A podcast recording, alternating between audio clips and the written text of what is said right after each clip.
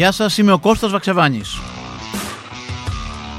Και είναι το Doc και Δέος.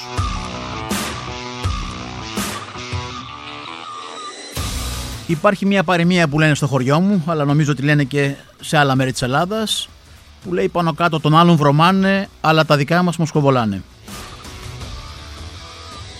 Λαϊκίζω, ε. Όχι, απλώς επικαλούμε μια λαϊκή παροιμία.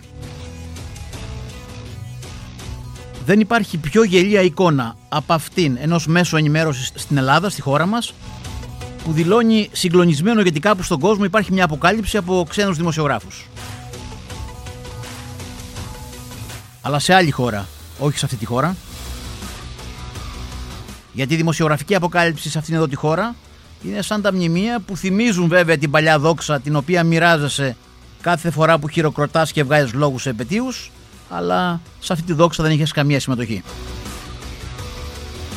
Αυτή είναι η σχέση της ελληνικής δημοσιογραφίας με την έρευνα. Ό,τι σχέση έχει η δόξα με το μνημείο και τους χειροκροτητές. Για να πάμε λοιπόν στο ψητό, τις τελευταίες ώρες τα ελληνικά μέσα ενημέρωσης γράφουν ύμνους για τους New York Times και για την ερευνητική δημοσιογραφία, γιατί όπως αποκάλυψαν οι New York Times και η ερευνητική δημοσιογραφία, ο Donald Trump, ένας δηλαδή από τους πιο πλούσιους ανθρώπους στον κόσμο και φυσικά πρόεδρος των ΗΠΑ, πλήρωνε μόλις 750 δολάρια το χρόνο ως φόρο. Έχουμε να πούμε πολλά γι' αυτό, αλλά η πρώτη μου απορία είναι γιατί μέσα ενημέρωσης τα οποία υποστηρίζουν τον Κυριάκο Μητσοτάκη και την πολιτική του εκλαμβάνουν αυτό που κάνει ο Τραμπ ως σκάνδαλο, ενώ ο ίδιος ο Μητσοτάκης το εμφανίζει το πρόγραμμά του ως κίνητρο στην επιχειρηματικότητα.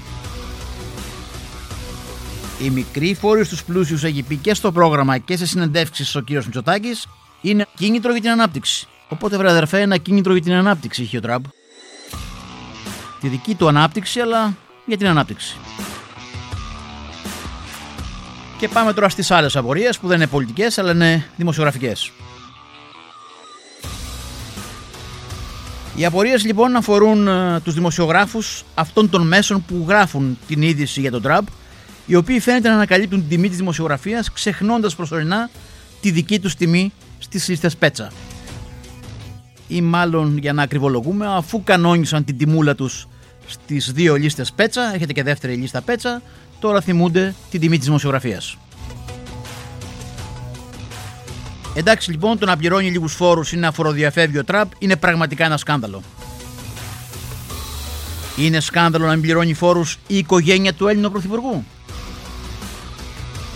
Να έχει δηλαδή μία offshore μέσα από την οποία πληρώνει ελάχιστους φόρους για να πάρουμε το πιο αυτό σενάριο γιατί υπάρχει και ένα άλλο σενάριο το οποίο είναι πολύ μαύρο και πολύ άσχημο να διακινεί μαύρο χρήμα.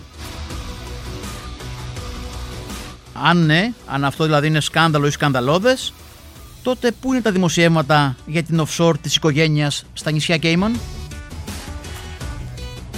Θυμάστε είναι εκείνη η αποκάλυψη για την οποία είχε βγάλει η Νέα Δημοκρατία ανακοίνωση ότι στο ντοκουμέντο συγκοφαντούμε τον πρόεδρο της Νέας Δημοκρατίας και τη σύζυγό του και μετά από 1,5 περίπου χρόνο ανακοινώθηκαν τα Paradise Papers και δεν ήμασταν καθόλου συκοφάντες αλλά και αυτοί δεν απολογήθηκαν γιατί κανένα μέσο δεν τους ζήτησε να απολογηθούν. Και συνεχίζω. Είναι σκάνδαλο αν η οικογένεια Μητσοτάκη επί 10 χρόνια δεν πλήρωσε ούτε ένα ευρώ για τα δάνεια μιας επιχείρησης που λέγεται Κύρι Κασχανίων και στη συνέχεια όταν εντοπίστηκε αυτός ο τρόπος λειτουργίας έκανε σκανδαλώδεις ρυθμίσεις την ώρα που ο κάθε επιχειρηματίας πρέπει να πληρώνει τα δικά του δάνεια στο ακέραιο και αν δεν το χάνει θα χάσει την επιχείρησή του. Είναι σκάνδαλο ή εγώ κάνω λάθος αν η οικογένεια εμφανίζεται να κατέχει σπίτι στο Παρίσι, το οποίο απέκτησε καταβάλλοντας μέσω μιας εταιρείας 800.000 ευρώ σε μετρητά, τα οποία όμως δεν είχε αυτή η εταιρεία εκείνη τη στιγμή, γιατί είχε μόλις 10.000 ευρώ σε κεφάλαιο. Είναι ή όχι σκάνδαλο αν για την αγορά του συγκεκριμένου σπιτιού, και μιλάμε φυσικά για το σπίτι του Βολτέρου, εμφανίζεται να υπάρχει ένα δάνειο 900.000 ευρώ το οποίο ξαφνικά εξαφανίζεται και από το πόθεν έσχεση της οικογένειας Μητσοτάκη, αλλά εξαφανίζεται μαζί του και το δάνειο. Οφείλει ο δημοσιογράφος να θέσει το ερώτημα ποιος το πλήρωσε και γιατί. Να ψάξει βρε αδερφέ τουλάχιστον. Είναι σκάνδαλο αν για παράδειγμα η Μελάνια Τραμπ, και λέω η Μελάνια Τραμπ, για να μην σοκάρω τους συναδέλφους με διάφορα εγχώρια ονόματα που παίζουν το ρόλο εικονισμάτων στα εικονοστάσια της κομψόητας. Αν λοιπόν η Μελάνια Τραμπ χρηματοδοτηθεί από κάποια offshore εταιρεία της οποίας ο ιδιοκτήτης είναι άγνωστος και συνεπώς είναι επίσης άγνωστο αν τον έχει ευνοήσει ο Τραμπ με αντάλλαγμα 800.000 ευρώ. Είναι σκάνδαλο αυτό; Κάποιος να χρηματοδοτεί την σύζυγο του κυρίου Τραμπ και εμείς να μην ξέρουμε ποιος είναι αυτός και αν έχει ευνοηθεί από τον κύριο Τραμπ ή από τον κύριο Μητσοτάκη. Είναι σκάνδαλο αν ο πάμπλουτο Ντόναλτ Τραμπ κάνει αίτηση στο Αμερικανικό Δημόσιο για να αποζημιωθεί επειδή μια πλημμύρα του έκαψε τις καμέλιες στον κήπο. Γιατί αν είναι σκάνδαλο ή σκανδαλώδες, προκλητικό, το, το ίδιο σκανδαλώδες είναι και το αίτημα του Μητσοτάκη να αποζημιωθεί για 10 λιόδετρα που πλημμύρισαν στα Χανιά. Το πόσο προκλητικό είναι αυτό το αίτημα το καταλαβαίνει κάποιος βλέποντας το τι έχει γίνει στην καρδίτσα. Αυτοί δεν ξέρω αν έχουν αποζημιωθεί ή αν θα αποζημιωθούν. Ο κύριος Μητσοτάκης πάντως ζήτησε να αποζημιωθεί για τα 10 λιόδετρα. Περί τα 1500 ευρώ είναι αυτή η αποζημίωση. Είναι προς έρευνα το γεγονός πως η Μελάνια Τραμπ, για να παραμείνω στη Μελάνια Τραμπ και να μην αναφέρω, είπαμε τα ευαίσθητα ονόματα, έχει φιλικές σχέσεις και δύο σπίτια δίπλα στον Χριστοφοράκο της Νέας Υόρκης, τα οποία μάλιστα τα αγόρασε και σε τιμές ευκαιρίας. Πρέπει να το ψάξει ο δημοσιογράφος.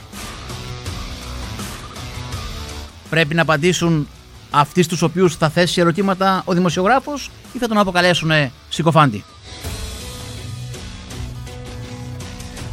Όταν λοιπόν όλα αυτά αφορούν τον Τραμπ και την σύζυγό του, είναι σκάνδαλα και οι δημοσιογραφικές έρευνες όχι μόνο είναι απαραίτητες, αλλά προσδιορίζουν και το μεγάλο μέγεθος της δημοσιογραφίας και του δημοσιογράφου και καλά κάνουν. Αλλά όταν γίνονται στην Ελλάδα είναι συκοφαντίες, είναι αθλειότητε και το μέσο που το αποκαλύπτει έχει πολιτικό όφελος, έτσι.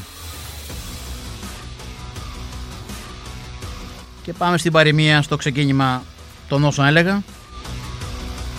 Όταν είσαι δημοσιογράφος και του Τραμπ βρωμάνε αλλά του Κυριάκου Μοσχοβολάνε, τότε μάλλον εσύ είσαι ο βόθρος. Και να τελειώσω με κάτι που μπορεί να μην πρέπει αλλά έχω ανάγκη να το πω. Χαίρομαι πάντα όταν υπάρχει μια δημοσιογραφική αποκάλυψη που κάνει καλύτερο τον κόσμο. Χαίρομαι επίσης για όσα έχει αποκαλύψει το ντοκουμέντο και η δημοσιογράφη του, όπως χαίρομαι και για την τιμή που είχα κατά καιρούς να γράψω και εγώ για το New York Times. Για αυτούς φυσικά τους New York Times δεν ήμουν συκοφάντη, αλλά φαντάζομαι για τον Τραμπ θα ήμουν. Όπως και για τον κύριο Μητσοτάκη. Σας χαιρετώ.